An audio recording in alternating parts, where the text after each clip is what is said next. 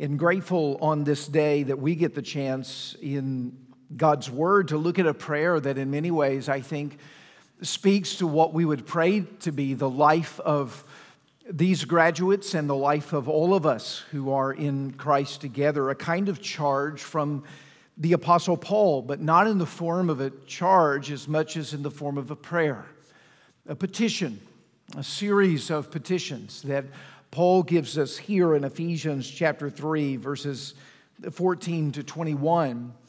It teaches us about really what the whole of the Christian life is to be about. And so we're going to turn our attention there to this uh, prayer of the Apostle Paul. We're going to pick up the reading in Ephesians chapter 3 in verse 14. This is God's word. For this reason, I bow my knees before the Father, from whom every family in heaven and on earth is named, that according to the riches of his glory, he may grant you to be strengthened with power through his Spirit in your inner being, so that Christ may dwell in your hearts through faith that you, being rooted and grounded in love, may have strength to comprehend with all the saints what is the breadth and length and height and depth, and to know the love of Christ that surpasses knowledge, that you may be filled with all the fullness of God. Now, to him who is able to do far more abundantly than all that we ask or think, according to the power at work within us. To him be glory in the church and in Christ Jesus throughout all generations, forever and ever. Amen. The grass withers and the flower fades, but the word of our God will stand forever. Amen. Let's pray together.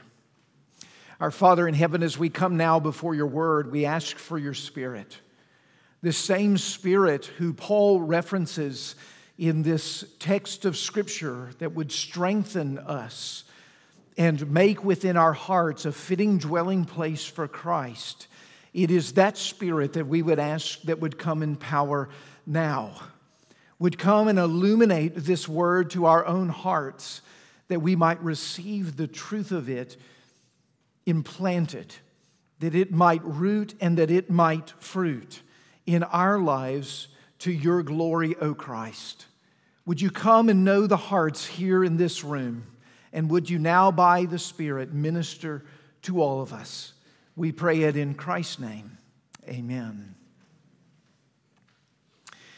It wasn't that long ago that we actually looked at a section in uh, this very letter where Paul prays. In fact, if you have your Bibles open, you might just glance back to Ephesians chapter 1, uh, verses uh, 15 all the way to verse uh, 23. It's really the long prayer of thanksgiving and intercession that Paul has prayed for the church at Ephesus. And now we come again. We're right at halfway through the book of Ephesians, and we come halfway and, and we meet another prayer, a prayer for spiritual strength. It's almost as if Paul can't go very far in his letters without bubbling over into prayer. And that really is what happens here in Ephesians chapter 3, verses 14. Uh, properly 14 to 19, then with the benediction of 20 to 21, he bubbles over again in prayer. Now, I wonder if you could describe your prayer life by the language of bubbling over or as a cup overflows. Does it uh, feel more times than not that your prayer life is coming from a place of deficit or coming from a place of abundance?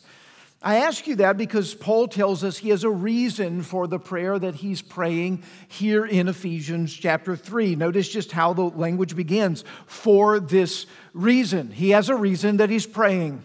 It's the same words that he used back at the beginning of Ephesians chapter 3. He's got a purpose for it.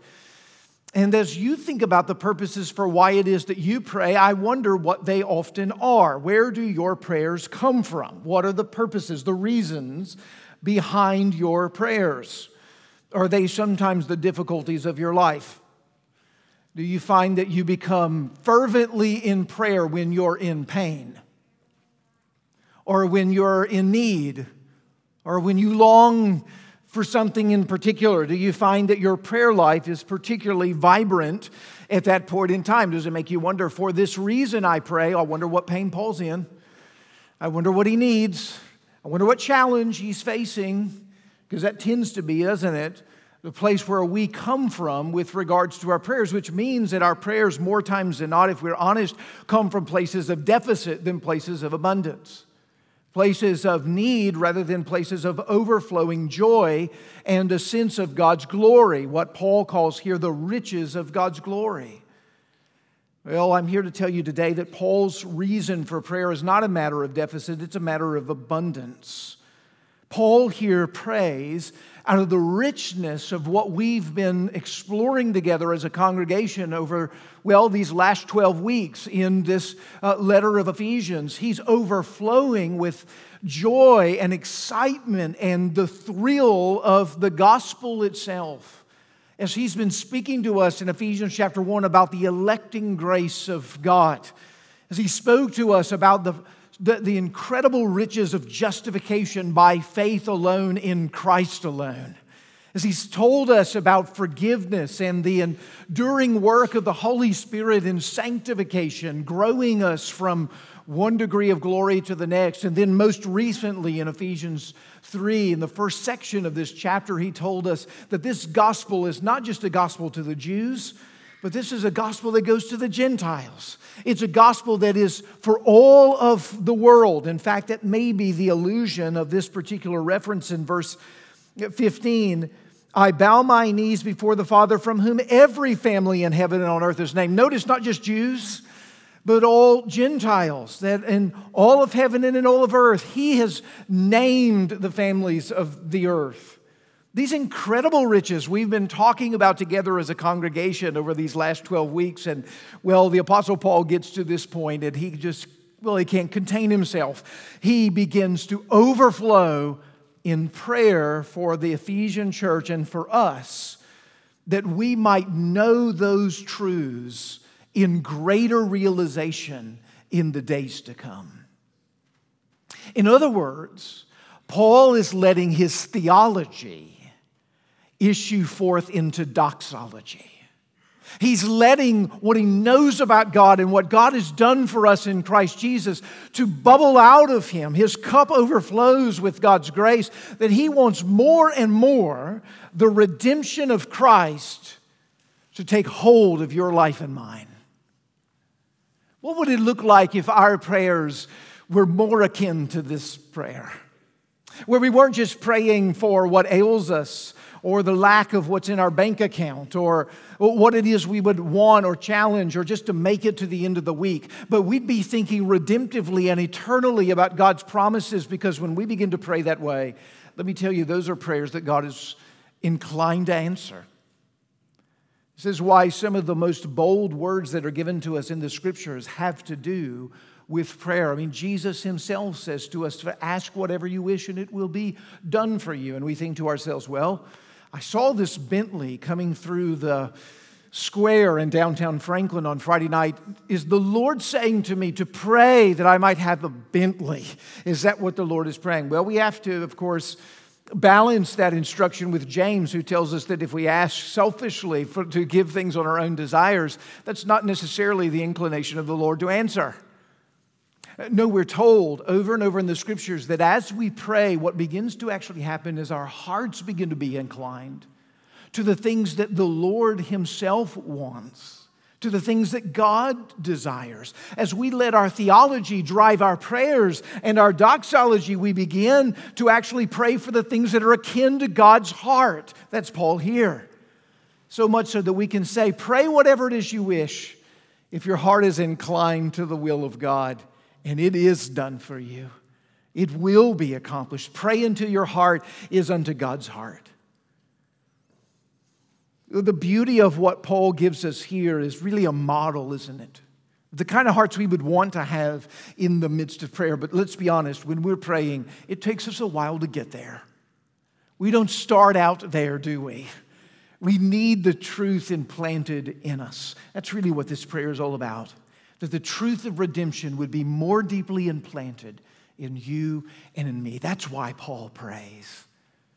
I pray that you can, even quietly right now, as we listen to this message and we ponder these words from Ephesians 3, that you could pray honestly to the Lord Lord, I would desire more of what you wish and will for your people and for me in particular to be realized in the days to come. That the theology of what you've revealed about who Christ is would drive me to my knees increasingly in prayer to you. Because that's where Paul is, isn't it? He's on his knees. For this reason, I bow my knees. Now, in Greco Roman culture, at the time in which Paul is writing, being on your knees was not everybody's favorite posture. It wasn't even the inclination of Aristotle, for instance, as he writes in, in his, his rhetoric book. He tells us that well, that it is a barbaric practice for a man to go down to his knees. Uh, Plutarch, who's actually a contemporary of Paul as he writes uh, the letter of Ephesians, tells us that it's unbecoming of free men to go to their knees.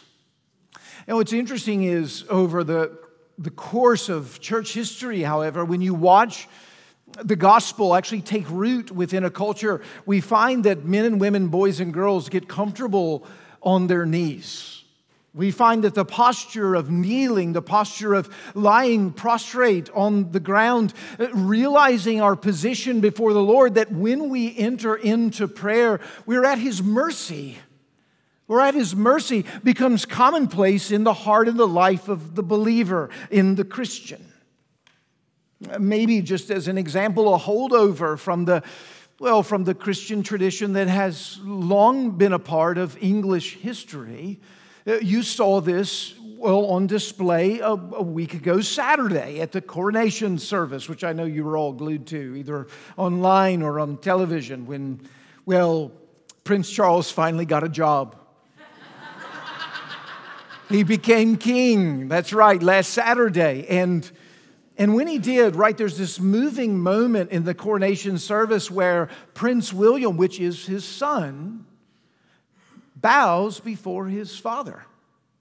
And in the midst of that service, he rehearses these words I, William, Prince of Wales, pledge my loyalty to you and faith and truth. I will bear unto you as your liege man life and limb so help me God. Now, liege man is not a term that you, I would imagine, you haven't used it in a while. It's not a common term that we use today, but it, it literally it just means to be a vassal. A, a liege man is a vassal under a superior, a, a servant under, under a king. Here is a son who comes before a father who, in this moment, is a liege man coming before a king and is owing to him all loyalty, all honor, all truth, that of life and limb I give the entirety of myself to you, and I bow on my knees to do so. That's the posture of prayer, you see. Paul is on his knees before the Lord. He's a man of submission, he's a man in service to the Lord, he's a man following his Savior. Do you remember it was the Lord Jesus Christ who, in the Garden of Gethsemane, on the night of his very betrayal, as he, he can, as it were, see the cross coming, we're told in Luke's account that he kneels and he prays. And you know what he, you know what he prays? He prays as a liege man. He prays, not my will, but thy will be done. That's the heart of prayer, you say. Not my will, but thy will be done. This is the heart of true prayer, isn't it? The surrender, the resignation of one's own will to the will of the Father, to the will of, will of God, that we desire His will and not our will. Do you know that's the work of prayer?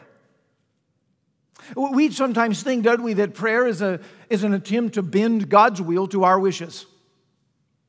That if we just pray hard enough, if we just pray long enough, if we're just earnest enough, God will go, okay, whatever. I'll give, it, I'll give you what it is that you're after.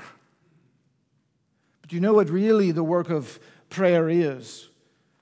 It's the work of bending your will unto God's. It's the other way around. It's where in that throne room, your own heart, so to speak, soars from knees into the heavens. And it's there in the glory of who you know Christ to be, by faith as you see him. And as the truths of God's word shapes and forms you more into his likeness, you can say to yourself, My desires need to increase, need to decrease, and your desires, O oh Lord, need to increase. That your will needs to be done, not mine. That increasingly we can ask what God wishes. Wouldn't that be your desire to be free in soul? To be able to say with honesty and integrity, not my will, but your will be done. Uh, we can say it, but then it might mean, it might mean, it might mean some poverty. It might mean some a diagnosis. It might mean a calling that's of incredible burden upon your life, one that you would never choose on your own. It might mean that you would take up your cross daily and follow him.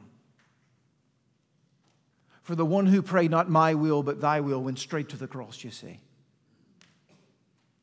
Paul here, as he prays, for this reason I bow my knees to the Father, in whom every family on earth and in heaven is named. He comes as a liege man into prayer, resigning himself to the will of the Lord. And not surprisingly, a man that would be in that posture is a man who's been deeply, deeply drinking in the riches of the gospel. Because not only do we see why he prays, there's a reason, not only see how he prays from his knees as a liege man, but we see what he prays in this text, don't we? And that really is the bulk of what he communicates to us today. And we can summarize the content of his prayers, I think, rather simply, just in these four words strength, love, knowledge, and fullness. These are the things that he requests strength, love, knowledge, and fullness. Here's what Paul wants for the Ephesian church. Here's what the Lord wants for, for us He wants strength. Notice the way it's written there in verse 16 that according to the riches of his glory, he may grant you to be strengthened with power through his Spirit in the inner being, so that Christ may dwell in your hearts through faith. He wants you to be strengthened with power through the Spirit in the inner being. Now, now, notice he doesn't say, I wish for you to receive the Spirit.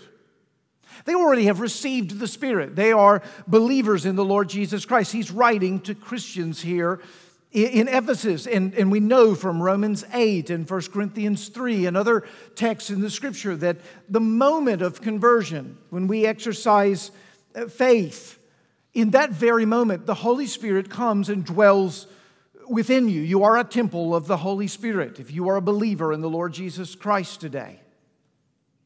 But Paul here uses the word not receive the Holy Spirit, but he uses the word being strengthened with power by the Holy Spirit. He's praying, in other words, not for the Spirit to be received, but for the Spirit that you've received to be stirred up within you, to be at work within you, for this invigorating power and, and and, living power of the Holy Spirit to be yours in increasing measure in the days to come. He wants all of what the Spirit can provide for you to be made available to you. Because here's the reality of the fact though the Spirit dwells within you, you don't always, do you, consciously apprehend the reality of His presence.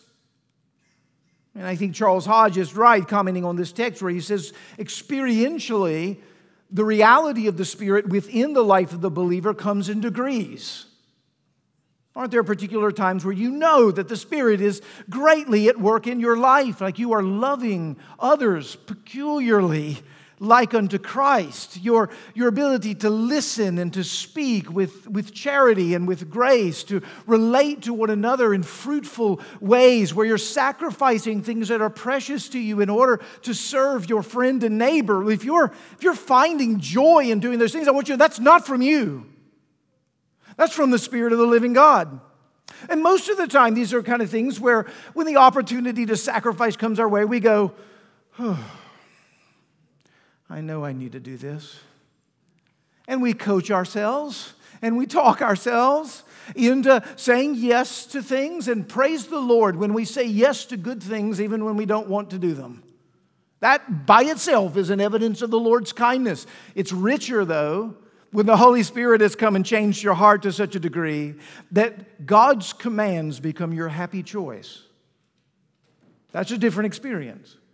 The experiential quality of that grows in degrees. What does the Apostle Paul want? He wants them strengthened with, with power. He wants them to have the very real sense of all that the Spirit provides to be made available to them. They need it as a church that's being persecuted. They need it as a church that's experiencing opposition in the first century. They, they need it as a church that has just taken on, as it were, the name of Christ. They're now living by virtue of his call and they are receiving attacks for their faith in Jesus. They need to be strengthened by the power of the Spirit. It's easy to grow weary in doing good, it's easy to question the faith, it's easy to doubt. Paul wants them strengthened by the power of the Holy Spirit, and he wants it for a particular purpose. That's really one of the most beautiful descriptions that we find in the scriptures, isn't it? That according to the riches of his glory, he may grant you to be strengthened with power through his Spirit in your inner being, so that Christ may dwell in your hearts through faith. He desires that Christ would dwell in your hearts through faith. Now, again, almost in similar fashion, you would say to yourself, isn't Christ dwelling in the hearts of these Ephesian uh, Christians? Eh, doesn't even now the Holy Spirit who dwells in your heart, is he not the Spirit of Christ? Doesn't he dwell within you? Well, yes, indeed, he does. But think of Paul's petition. What's he asking? He's asking for more of what you have.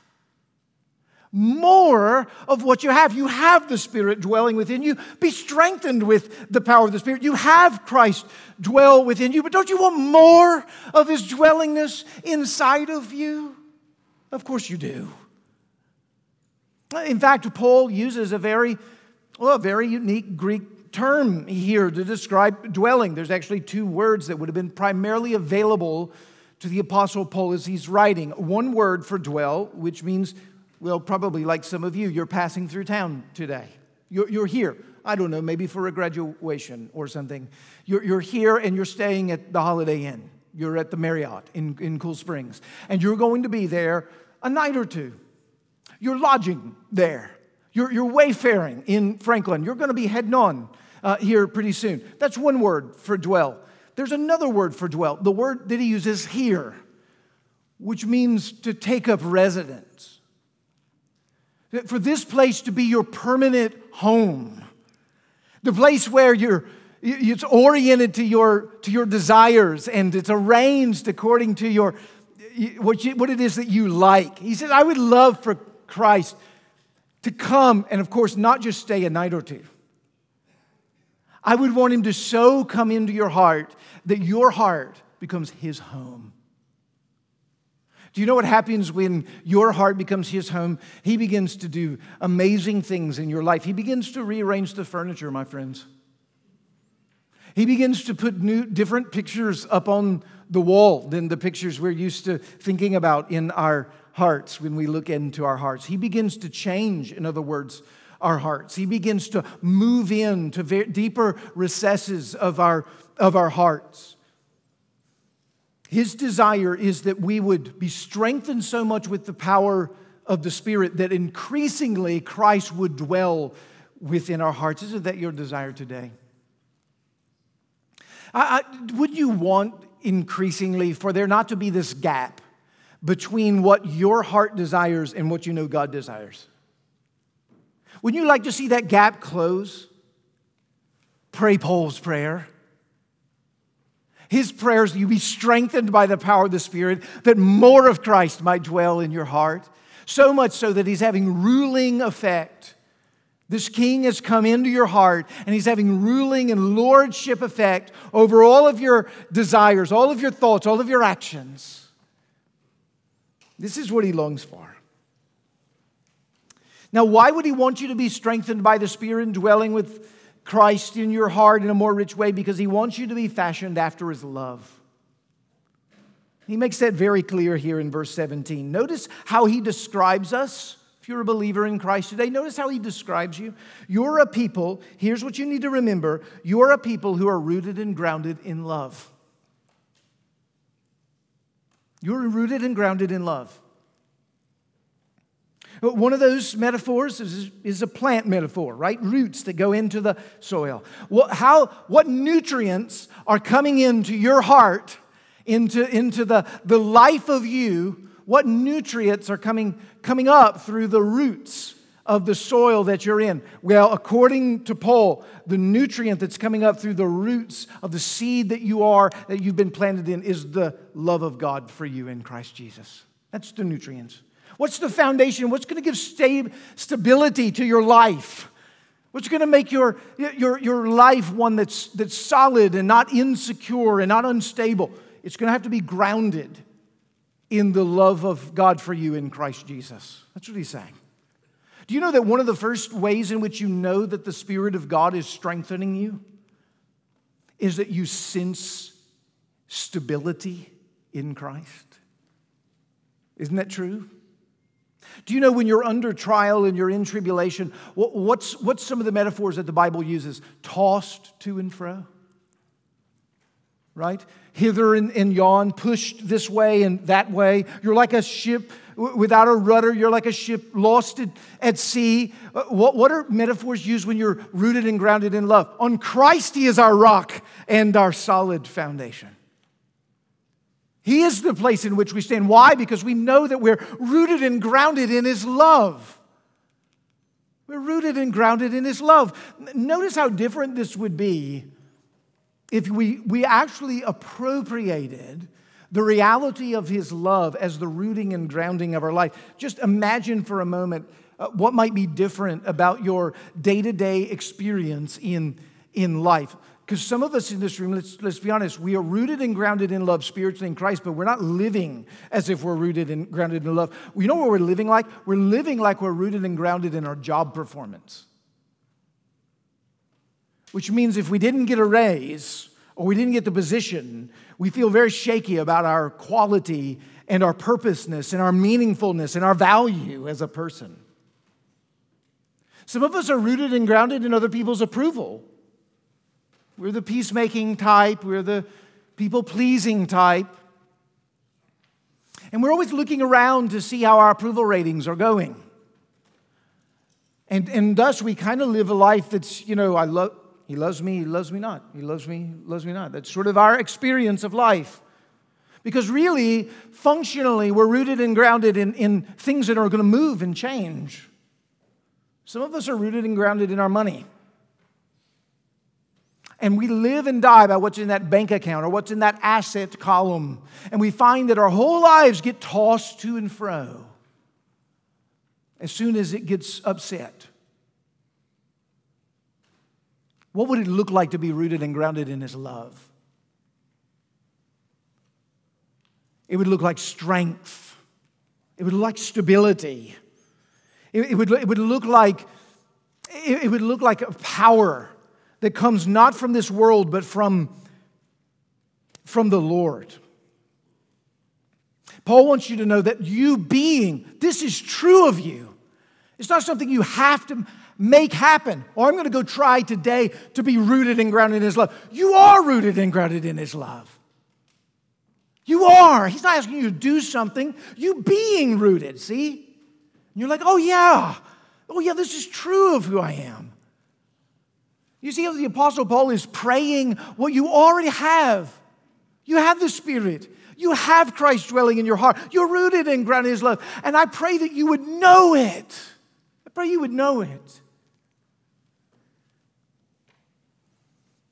And know how He wants us to know it. Look there in verse 18 and 19 because it's one of the most, if He's praying on His knees, He's definitely soaring to the heavenlies. I mean, look at this language may have that you may have the strength. And there's the strength that the spirit gives. What's the strength that the spirit gives? Notice it's comprehending strength. To comprehend with all the saints what is the breadth and length and height and depth and to know the love of god that surpasses knowledge. What an amazing statement you're rooted and you're grounded in love. And when you're rooted and grounded in love, and the strength of the Spirit is making a dwelling place for Christ increasingly in your heart, you're going to come into knowledge. You're going to come into comprehension of the surpassing greatness, the height and the length and the depth of the love of God for you in Christ Jesus. You're going to keep coming into greater capacity. It's a prayer that is praying for your heart to be so enlarged that you would increasingly come into greater knowledge of the love of God for you in Christ Jesus. Isn't that remarkable? John Stott, in his marvelous commentary on Ephesians, suggests this as a way in which to just begin to grasp some of the notions here of these cosmic dimensions of breadth and length and depth and height. He says, we need to understand that the love of God is broad enough to encompass all of mankind. Every kindred, tribe, tongue, and nation. That's what we just read about last week in Ephesians 3. But his love is long enough to last for eternity. It doesn't, it's not temporal in the sense that it will, it will end with time and this dimension. It's deep enough that it would reach the most degraded sinner. There's no one that is too far down of which the righteous right hand of God can't reach down and save. But it's high enough for the lowest of sinners to be exalted to the highest of heavens. That's the nature of this love. That's the nature of this love. It reminds you, doesn't it, of what Paul says in Romans chapter 8. For I am sure that neither life nor death nor angels, nor rulers, nor things present, nor things to come, nor powers, nor height, nor depth, nor anything else in all of creation will be able to separate us from the love of God in Christ Jesus. Further in and further up into the love of the Lord Jesus Christ. That's Paul's prayer for you because he's looking to where it is that you're headed. And where are you headed? Some of you are saying to yourself, I would love to know. Where, where am I headed? Where am I going? Where you're going to a world of love. That's where you're going. You're going to heaven, the new heavens and the new earth. And you're going there with your Savior, the Lord Jesus Christ, who was born years and years ago now in Bethlehem, sent from the Father on a missionary errand, your salvation, who lived a, a perfect life for you. And, and then in his perfections received the charge of, of all of your sin on the cross dying that excruciating uh, death, which its excruciation is not even beginning to be compared by its physical quality, but what he experienced on the cross when the Father poured out the cup of wrath for your sin upon him. Where so much so, that son, that liege man, would for the very first time that we read in the Gospels say, Not my Father, but my God, my God, why have you forsaken? That, that Jesus took that upon himself for you and there was, there was raised again on the third day that you might be wrapped in his righteousness, you might have the promise of eternal life. And today is at the right hand of the Father. And even as we worship, he is interceding for you and, and for me. That love, in the fullness of its form, is what you have in store, which is why this prayer concludes with that little phrase that you may be filled with all the fullness of God. Well, commentators have struggled forever about that phrase. Scholars have struggled forever about this phrase. In fact, if Paul didn't write it, we wouldn't be bold enough to say it. To be filled with all the fullness of, of God. Some have suggested that, that Paul is Paul is suggesting that, um, that we will be deified the fullness of God. We, we will be filled with the fullness of God. We will be, we will be gods. I think they're mistaken. I think that Paul is referencing what he knows to be your future and mine in Christ Jesus. You know how we've been called to be holy as he is holy. Uh, we've been called to be perfect as our heavenly Father is perfect. How's it going? You, you know, when you close your eyes in death, there will still be sins to put to death. There's still going to be unrighteousness about you. You're going to need someone to bridge the chasm from where you are to where you need to be to be in the presence of the Lord Jesus Christ. And the Lord Jesus Christ is that bridge. For we are told in 1 John chapter 3 that our final estate will be that we will stand before the Lord Jesus Christ and we will see him just as he is. For what? We will be like him in all of his righteousness, in all of his love, he will look to us and see a mirror of all that he won for us, charged to our account, robed in the glory of his wonderful righteousness. Do you see? The end is not just prayer, my friends, the end is praise from total fullness total fullness. When the Apostle Paul prays for you, he prays that your life will end in praise. For the fullness and the perfection of Christ will be yours. Friends, this side of, of heaven, you understand, we will, we will only know the reality of this in degrees. But it is the heart of the true believer today that says to himself, that says to herself, to the degree that I can know it, before the day of Christ's return, Lord, grant it. Lord, grant it. More than anything in this life, to be more like you, to be shaped more like you. I'm your liege man. I submit to you. I, I vow to you. Come and grant all your strength in the Spirit. Make your dwelling place here, O Christ, rooted and grounded in love. Give to me the love and the knowledge of that love that surpasses even knowledge itself. Do you know if you've been loved deeply, and you have if you're in Christ, but even if you have been loved deeply in this world, maybe by a husband, or a wife, maybe by a mother or a father, you know that there are depths of that love where it's like knowledge and words fail. And that something about the experience of just knowing that love in the person captures the beauty and the wonder of it. I believe that's why, in the description that John gives us in 1 John 3, that he doesn't say, when you get to heaven, you'll really know Christ's love then and you'll be able to diagram it. He says, you will see him face to face. and all that you need to know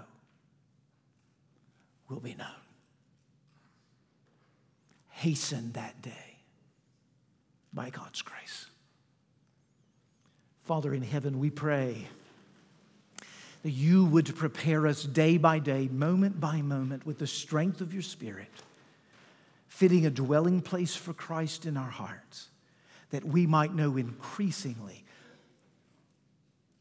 the surpassing nature of your love until the fullness of God is ours in Christ Jesus. Hear this prayer and answer it in Jesus' name. Amen.